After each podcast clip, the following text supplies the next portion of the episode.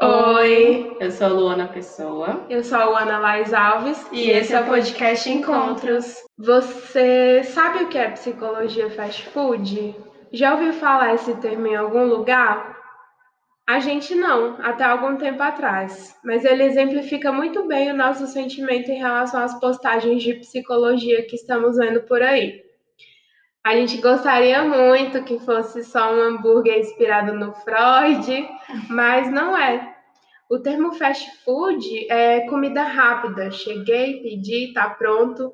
E esse conceito chegou na psicologia, dando nome a, abre aspas, muitas aspas, democratização da psicologia, ou seja, uma forma mais acessível dela, um conteúdo mais simples, é, de entre aspas, muitas aspas novamente, fácil acesso para a população. É sobre isso que a gente vai falar no episódio de hoje. Esse episódio ele não visa ser uma crítica, e sim uma reflexão, uma autorreflexão também, né? Porque nós também, em determinados momentos, já podemos ter feito esse tipo de psicologia e também já nos vimos contribuindo para essa psicologia rápida, não sei se você que está aqui agora sabe, mas a psicologia ela tem uma base europeia, branca e principalmente rica, é a ciência da elite.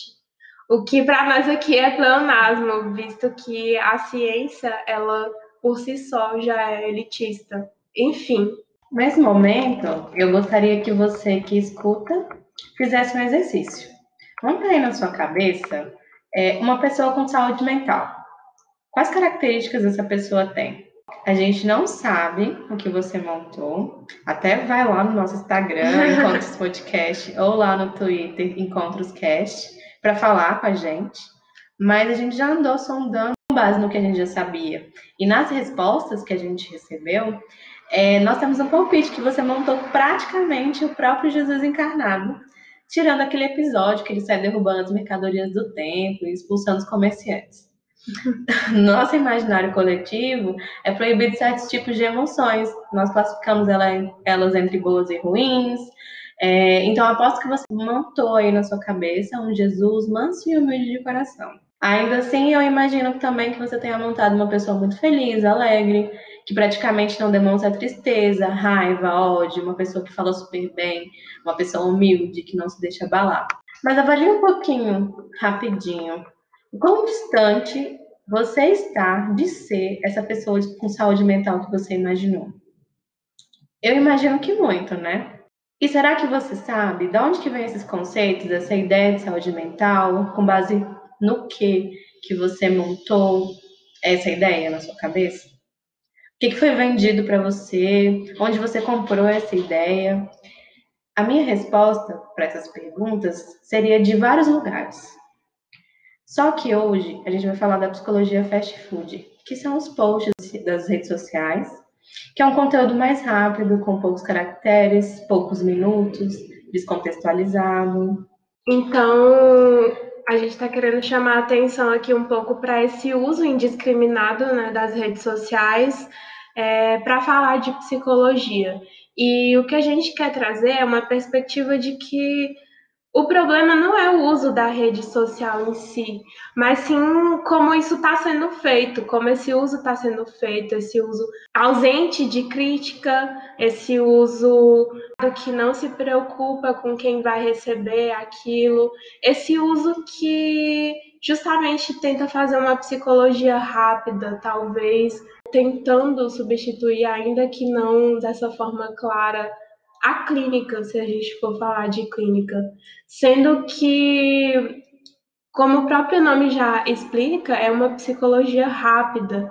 E a gente que é psicóloga, nós que somos psicólogas e estamos dentro desse contexto de clínica, e até não só a gente, né, mas as pessoas de um modo geral, elas sabem que as dinâmicas dentro da psicologia elas são muito complexas. A gente que é profissional está sempre numa busca por atualização constante, muito estudo, muito entendimento dos processos humanos e não só essa atualização constante, mas o próprio tempo que a gente levou de graduação e de formação pessoal também, diria, porque não tem como dizer que para ser psicólogo você não experimenta uma transformação pessoal também, porque sim, acontece.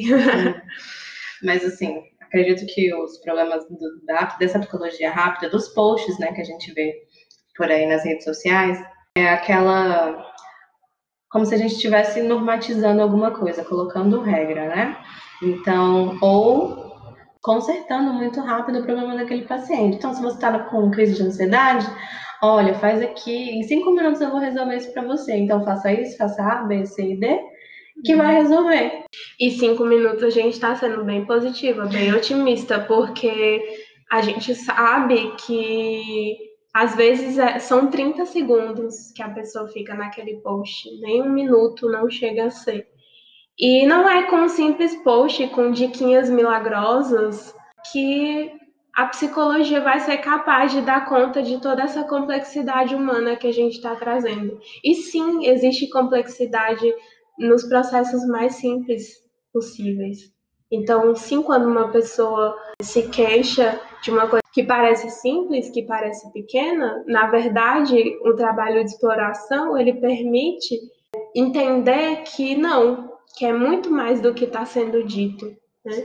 E é justamente esse espaço, essa ausência desse espaço de diálogo, de exploração, que um post é, apresenta, essa ausência mesmo. Né? Sim, um post descontextualizado.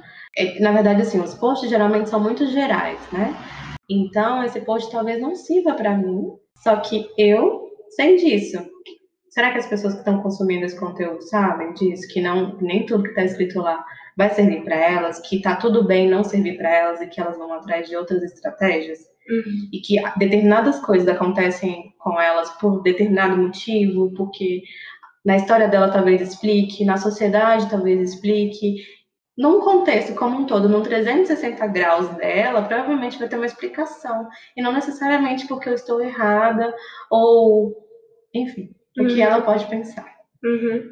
Você aí, pessoa que está nos ouvindo, já se viu não contemplada por um post que parecia ditar regras de um, um, profissional de saúde mental, uma psicóloga, um psicólogo, e se sentiu mal com isso? Eu sim. E eu vou trazer aqui um exemplo pessoal de como mesmo para mim, que sou uma psicóloga, que já passei por processo de psicoterapia, que já entendi muita coisa sobre o meu funcionamento, é, mas não esgotei, porque isso é impossível. Mas como eu mesmo dentro de tudo isso, né, de toda essa caixinha, também já me peguei é, em sofrimento por um post de Instagram de uma colega de profissão, um colega de profissão, da psicologia falando sobre isso, que era um post que dava dicas de como se comunicar melhor. E a primeira frase, assim, de todas, o primeiro impacto era não grite. Assim, dessa forma simples e clara, simples entre aspas, né? E aí, trazendo um contexto de quem eu sou aqui, de quem até mesmo a Luana uhum. é, nós somos mulheres racializadas, né? E Monique Evelyn já diria que nós não. Nós, ela fala de si mesma, mas a gente se identifica com essa frase de que é eu não era tímida, eu fui silenciada. E é um processo parecido que a gente experienciou, eu experienciei esse processo, de não eu não era uma criança tímida, não, não era uma adolescente tímida, não, não era uma jovem adulta tímida. Eu era silenciada. E em algum momento da minha vida eu entendi que o grito poderia me fazer ser ouvida. E quando eu vi aquele post de dicas de como se comunicar melhor e a primeira frase era não grite, aquilo me doeu me doeu assim em camadas que eu nem sabia que poderiam doer de uma forma tão clara. Né? E aqui a gente não está entrando na questão de que se é certo ou errado gritar, porque, até porque isso daria um outro episódio. Spoiler dos próximos episódios. Que exigiriam outro tipo de embasamento, outro tipo de discussão. Essa não é a questão que eu estou falando aqui. A questão é aquele post estava descontextualizado uhum. e estava escrito explicitamente dicas, ou seja, um script que deveria ser seguido. Uhum. É assim que você vai se comunicar melhor. Então você tem que seguir esses passos para você ter essa comunicação assertiva. E, e, aí a gente precisa tomar cuidado, né? É, é isso que a gente está fazendo aqui hoje, chamando atenção para esse cuidado que os profissionais de saúde, né, da psicologia, precisam ter ao escrever. E nós, enquanto consumidores desse conteúdo, é, também olhar para nós e falar, ok, acho que esse conteúdo não é para mim, ele me movimentou de determinada forma, ou essa regra não funciona para mim, ou se não funcionou, tá tudo bem, eu vou procurar outras, e por aí vai. Nosso intuito é de gerar uma discussão mesmo, né? Uma reflexão sobre isso, porque a gente quer trazer uma ideia contraposta ao que está sendo falado, porque o que está sendo falado é que as três diquinhas, as cinco diquinhas de um post simples e rápido, com pouco texto, tá? Porque as pessoas não leem texto. Isso são as regras que são ensinadas para se fazer post no Instagram. Sim, para se fazer o marketing, né? Exatamente, o marketing digital. que elas estão falando o tempo todo, né? Que é assim que tem que ser. E eu acho que esse episódio ele surgiu de uma angústia nossa, assim, de querer falar o contrário, sabe? De querer falar que não, que aquelas dicas não necessariamente têm que ser válidas e que tá tudo bem também se der certo para você. Mas isso não significa que é uma verdade absoluta e que vai funcionar para todo mundo. E na verdade o que a gente quer mesmo é dizer para você, para vocês, para nós, pessoas, para quem essa dica não funciona, é que tá tudo bem com você, não tem nada de errado, não tem nada de errado com a gente. A gente tem uma história de vida diferente, a gente tem um contexto diferente, Rogers mesmo fala que, que, e aí ele é um teórico da psicologia, um fofo, por sinal. Alô, humanista! ele fala desse, desse, dessa compreensão incondicional, desse amor incondicional para que, para com esse paciente, é, e que não está sendo feito quando coloca um post no Instagram dessa forma. Uhum. A vida não é uma receita de bolo. Exatamente isso. E quando a gente encontra um post numa rede social que aponta ou que coloca regras para a gente seguir, eu entendo que essa psicologia que essa pessoa está fazendo é uma psicologia que vai contra o que a gente aprendeu na faculdade e o que a gente continua aprendendo durante a nossa prática, que eu preciso acolher meu paciente. Então, é uma psicologia de apontar o dedo, que não abre espaço é, para a pessoa entender primeiro ela, em determinadas camadas, é, para depois ela entender por que, que ela faz isso, né? Ou por que, que ela está agindo dessa forma. Assim, ser acolhida, em uhum, primeiro ponto. Em primeiro lugar, exatamente. Exatamente. E não nesse movimento quase que de mecânico e carro estragado, né? De assim, antes dela poder apresentar a verdade dela, antes dela poder falar de si mesma, antes dela poder simplesmente devagar, sei lá, sobre o que está gerando sofrimento, ela já tem um post conserto. Sim. Uma fala conserto. E aí nos coloca, nós profissionais, como um lugar do mecânico. Hum. É de propósito que a gente colocou aquela, aquela foto lá no nosso Instagram, onde tinha um cérebro e um mecânico embaixo, como se ele estivesse consertando. Porque é assim que eu vejo esses profissionais, como se algo tivesse errado com a maioria das pessoas, aliás, como todos, e eu fosse lá apertar alguns parafusos, né, tirar algumas coisas e que ele ficasse pronto de alguma forma, uhum. né? E, então eu, tenho, eu preciso seguir uma regra, como se ele fosse uma peça, um computador, um carro. Uhum. Eu achei muito interessante até quando foi a Luana que trouxe a ideia de usar essa figurinha lá no nosso post, e eu achei muito interessante ela ter trazido isso, porque é uma coisa que eu sempre falo em clínica com as pessoas que eu atendo, assim. É uma coisa que geralmente eu falo na primeira sessão já, de que não, eu não sou um mecânico e não, a pessoa não é um carro estragado. Não é essa a dinâmica que existe ali. E não é essa a dinâmica que, que tem que ser propagada nos nossos meios de comunicação. E aí as redes sociais, essa psicologia rápida tentando chegar nesse lugar. Sim, né? até porque a gente sabe que a nossa palavra tem um peso muito grande, né, Ana? Uhum. A gente vê isso no nosso dia a dia, no nosso próprio consultório, onde a gente fala e o nosso paciente toma aquilo como verdade. Eu, eu até brinco com eles, pelo amor de Deus, me questiona, é, me contesta. Uhum. Por favor, não tome isso como verdade, é, não leve isso ao pé da letra 100%. Conversa comigo para saber se isso encaixa contigo. Porque senão eu vou estar fazendo igual, né? Eu acho. Uhum, uhum. E é exatamente isso, assim, você fala, falar que senão eu vou estar fazendo igual, é trazer essa perspectiva para a gente também, porque a gente não está se isentando aqui, a gente não está querendo se colocar é, nesse lugar de heroínas que sabem de tudo e que estão meramente apontando o dedo para profissionais que estão fazendo esse tipo de coisa mas também trazer para a gente, trazer essa perspectiva crítica. Uhum. E pode até parecer pesado, assim, ai, caramba, então vou ter que viver sempre nessa autocrítica. E sim, sim, isso é o básico, como a Luna estava falando lá de Rogers, a gente passa cinco, seis, sete anos, não importa quantos anos você passou na graduação, mas a gente passa muitos anos da nossa vida, na, na, na graduação, num processo de entender todas essas questões, todas essas demandas e a complexidade que elas carregam. Não à toa a psicologia tem tantas visões, né, linhas teóricas, porque são muitas fontes, são muitas vias para a gente entender tudo isso. Então, é, dizer que isso não faz parte do cotidiano de psicólogo é ir contra a própria ciência e profissão que você escolheu. Sim. É ir contra o básico, princípios do código de ética. Exatamente.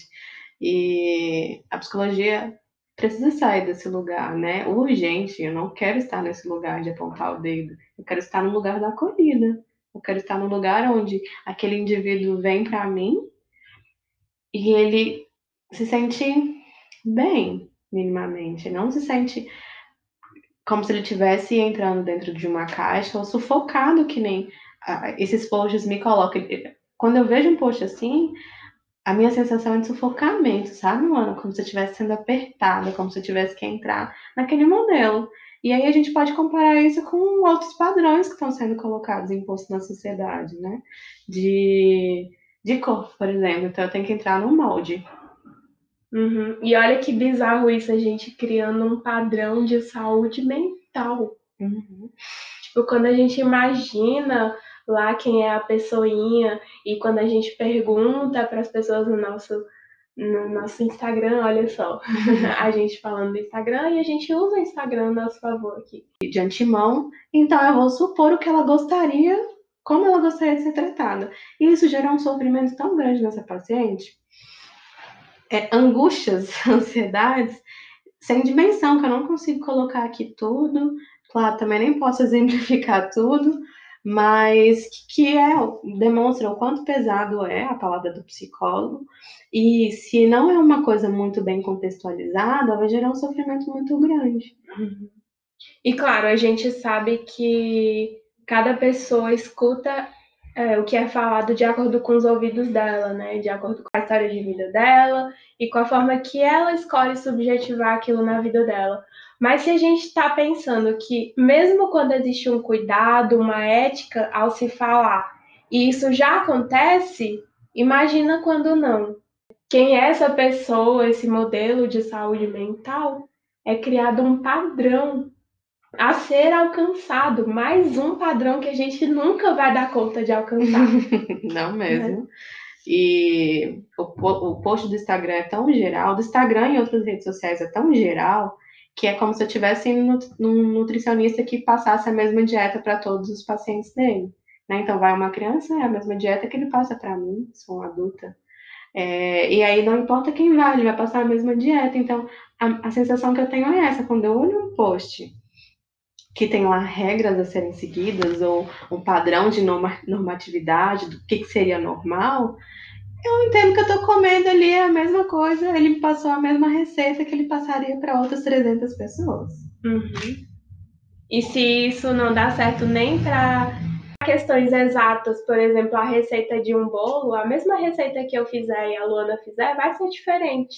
Uhum. Imagina para demandas psicológicas, né? Contextos psicológicos.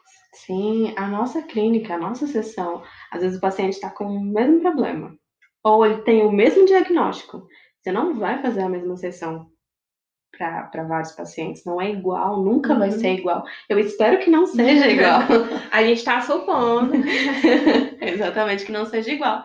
Pelo menos para nós nunca é. Você pode até passar uma mesma psicoeducação, que é poder explicar para o paciente determinada coisa.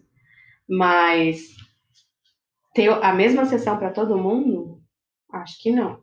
Uhum. Né? Você vai pegar a essência daquilo, algumas técnicas, algumas coisas, mas para cada paciente vai se dar de um jeito diferente, de uma forma diferente. Uhum. E o que a gente está dizendo não é que isso tem que gerar sofrimento, por exemplo, que isso tem que ser sofrido, que tem que ser um castigo, um sortilégio, mas que seja encarado com normalidade, que isso faça parte do cotidiano, que isso seja do cotidiano da, da sua profissão, da ciência e profissão que a gente escolheu, pelo menos para esse momento da nossa vida, né? Não vou dizer para sempre, porque nunca se sabe, mas nesse momento da vida. A nossa vida nunca é uma receita de bolo, e eu vou dar um exemplo aqui de uma paciente que escutou uma frase, e ela pegou essa frase é, de uma psicóloga, que ela, essa psicóloga disse o seguinte: que a gente deve tratar as pessoas como elas gostariam de ser tratadas. Então, basicamente, pelo que eu entendi da frase, pelo que a minha paciente também entendeu da frase, eu tinha que fazer todo um movimento para supor o que aquela outra pessoa queria. Porque nem sempre, às vezes, eu tenho oportunidade para conversar com aquela pessoa a priori. Um dos problemas também que a gente identifica nesses posts de rede social é que individualiza o problema, coloca o indivíduo como ele é responsável por consertar, pelo seu próprio conserto, e ele também, caso não consiga se consertar, é o culpado. E cai na lógica do neoliberalismo, uhum. que coloca aquele indivíduo responsável por tudo, né? Então, se deu certo na sua vida determinada coisa, parabéns, meritocracia. Uhum. E caso não tenha dado, culpa sua. O que, que você tem de errado? Uhum. E olha só que bizarro. É, a pessoa não conseguiu atingir um padrão de saúde mental porque ela não se esforçou o suficiente. E a culpa ainda é dela. Não importa se ela vive no Brasil, no atual governo. No atual governo, exatamente. Não importa de onde ela fala, quem ela é, qual a cara que ela tem. Não importa nada disso. Não importa a história de vida, não importa os aspectos históricos daquele país, não importa a economia que ela vive, não importa nada disso. A culpa é sua. Uhum. E outro problema do neoliberalismo, implicando sobre esses processos também, é que ele arrasta a gente também enquanto profissional, arrasta nós psicólogos. Então, muitos psicólogos, muitas psicólogas se veem sendo levados por essa ideia vendida nas redes sociais de, de ai, o marketing digital, ai, faz aqui esse meu curso que você vai conseguir a agenda cheia e você vai ter um monte de paciente. É uma lógica que leva a, a gente também, né? Então, se a gente pensar, recém-formado, tentando se estabelecer no mercado de trabalho, precisando de grana também, porque nem todo mundo sai da faculdade tendo dinheiro para para ficar de boas, assim. Esse não foi o meu caso, por exemplo. Nem o meu. então, a gente também pode acabar se deixando levar. E aí, isso. começar a fazer esse marketing, esse tipo de post, e ao invés de gerar acolhimento, eu gero sofrimento, mais angústia para as pessoas, né? Uhum, exatamente. Então, acho que vale deixar esse lugar aberto para reflexão de vale tudo pelo marketing? O teu marketing ele tá gerando sofrimento, é a partir do sofrimento que você quer conseguir paciente. Uhum. E eu sei, gente, que gera sofrimento para nós mesmos, quando, como a Ana falou, né? Nós enquanto profissional. Mas então qual seria a solução? Como é que a gente pode resolver esse problema, sabe? Claro que eu não vou ter a resposta, eu não tenho a resposta, porque acho que o modelo econômico que a gente está inserida, a gente está inserido no capitalismo, então ele não me dá muitas ferramentas para sobrevivência, não. É, eu meio que às vezes tenho que andar de acordo com, com ele para poder sobreviver dentro uhum. dele. Mas eu preciso de uma solução. Porque isso me gera sofrimento, isso gera sofrimento para outras pessoas, eu profissional, eu consumidora do conteúdo. Eu não, quase não tem, sabe? Gera uma retroalimentação que não, uhum. um círculo que eu não consigo sair. Uhum. E fere as noções de humanidade até, né? Se a gente for parar para pensar sobre isso. Sim, exatamente. Mas sobre como a psicologia fast food traz essa ideia de democratização. E há outras formas de a gente democratizar a psicologia no nosso meio. Não é post de Instagram que vai fazer uma, democ uma democratização da, da psicologia. Acho que pelo contrário, que nem a gente está falando, está gerando sofrimento, tem outras formas. Será que eu posso ir para a escola, por exemplo? Lá muito cedo? Ou ao invés da gente conseguir fazer esse desmante do SUS, da saúde pública, que tal o fortalecimento dela, gente? Ao invés de eu ter todo mundo, todos os psicólogos terem que abrir um consultório. Uhum. Por que, que a gente não está lá dentro? Sim. Participando tanto de consultas individuais como coisas maiores até. Uhum. E aí, isso é até um acolhimento para a gente enquanto profissional, no sentido de que aquele neoliberalismo que é perpetuado para quem está consumindo conteúdo também é perpetuado para você, para nós. A gente não tem que ser o salvador da psicologia individualmente. A gente não tem que se responsabilizar por democratizar ela sozinhos. Esse não é o ponto, gente. A gente não tem que estar tá sozinho nisso, a gente tem que se unir Exatamente, é um coletivo. Sempre uhum. foi, eu acredito que sempre vai ser. Uhum. E eu acho que esse episódio do podcast, ele surge até mesmo como, óbvio, uma necessidade nossa de compartilhar as nossas reflexões e as nossas críticas, mas como um pedido de que mais profissionais acessem essa discussão, que mais pessoas que consomem e que são pacientes, clientes de psicologia, também saibam sobre isso. Sim, que ao ver um post que você saia desse lugar de sofrimento e entenda, não é para mim, esse conteúdo não foi feito para mim, e que eu vou buscar outras formas de lidar com aquilo que eu estou passando no momento, que eu estou sentindo. Uhum. E a gente também não está dizendo que não existam formas de se usar o Instagram de uma maneira ética e de uma maneira que não perpetue essa psicologia rápida. Eu mesma tenho uma página no Instagram, então é, pode ser que em algum momento eu, como eu falei lá no início, eu acabei, sei lá, é, colaborando com essa psicologia rápida, é, mas estou sempre nesse movimento de autocrítica, de autorreflexão, entendendo que eu erro também. Eu erro, a Luana erra, outros profissionais erram, mas a gente está sempre buscando formas de lidar com esses, com esses erros. Uhum. Consertá-los, né? Assim, uhum. vou ajustar isso aqui. Se eu errei, ok, errei. E eu já troquei até de opinião na frente de paciência. É muito engraçado Sim. isso. Sim. De você estar tá desenvolvendo uma ideia e, opa, não, é, não é desse jeito penso de outra forma agora. E é engraçado, porque é isso que, que a gente tem que fazer, sabe? Se analisar o tempo todo. Tá saindo da minha boca, então, o que que tá saindo da minha boca? Uhum. É a psicoterapia, né, Ana? Quando a gente tá lá, tá saindo e falando, não é isso. e uhum. aí eu uhum. vou lá e ajusto. Uhum. Exatamente. Até porque você não passou cinco, seis anos na sua graduação aprendendo a fazer post em rede social, né? eu, pelo menos, nunca. Não, não foi isso que eu estudei. e deveria ter alguma coisa, um melhor direcionamento e tudo mais, mas não. Não tem marketing também. e aí, pra gente aprender ele fazer, fazer ele de uma talvez. forma mais ética, é, talvez. É, exatamente. Deveria ter pra gente aprender a fazer ele de uma forma mais ética, viu? Universidades e faculdades. Bom, e para você que não é profissional, de novo, entenda que aquilo provavelmente não é para você. Saia dali, vai buscar um, um, amigo, vai buscar sua psicóloga se você faz terapia. Entenda, sei lá, de certa forma, um gatilho que veio, mas sai correndo dali. Uhum. Precisa nem falar nada, gente. Não vamos jogar ódio na rede social. Minha psicóloga falou que vocês estão errados. Ou a Luana ou a Ana falou que vocês estão errados. Não é pra fazer isso. É sai dali, para de consumir. Uhum. Ou se você tiver muito de boas, joga um questionamento, né? Assim, Sim, mais mas... privado talvez, é... para não gerar mais ódio. A gente uhum, já tá uhum. com tanta coisa assim na rede sim, social, né? Sim. Esse é o nosso intuito mesmo, assim. A gente não quer jogar ódio, a gente não tá jogando hater, não tá cancelando nenhum profissional, tá? Senão a gente teria que se cancelar também, né? Todos os dias. e afinal, Luana, a gente vai ou não responder a pergunta do que, que é uma pessoa com saúde mental? Acho que não, né? não.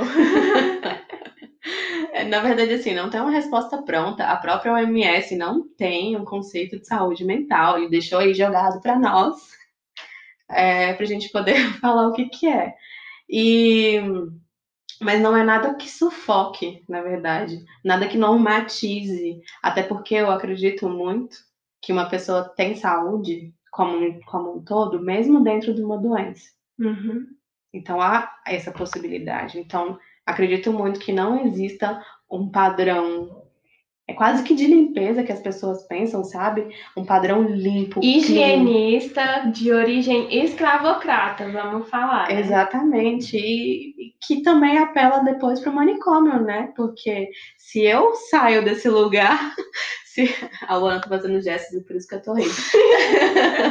se, gente... se eu saio desse lugar padrão que estão me colocando, limpo, enfim, eu entro nesse lugar que eu tenho que ir para o manicômio, eu tenho, eu tenho que ser trancada, consertada, alguma coisa tem que ser feita comigo. Uhum.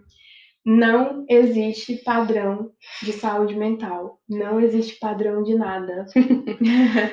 e até essa ideia de felicidade plena o tempo todo, ela é muito idealizada. Principalmente se você vive no Brasil, no governo atual. Né? e para finalizar esse episódio, a gente então gostaria de deixar mais uma pergunta aí. Esse foi o episódio das perguntas, que é... é. Pensa comigo, gente, e vamos analisar. Um sujeito muito bem adaptado a uma sociedade adoecida é um sujeito saudável? É uma pessoa saudável? Fica aí o questionamento. Vão lá no Instagram conversar com a gente. e esse foi o podcast Encontros. Muito obrigada por nos ouvir até agora. E até os próximos encontros. Tchau! Tchau.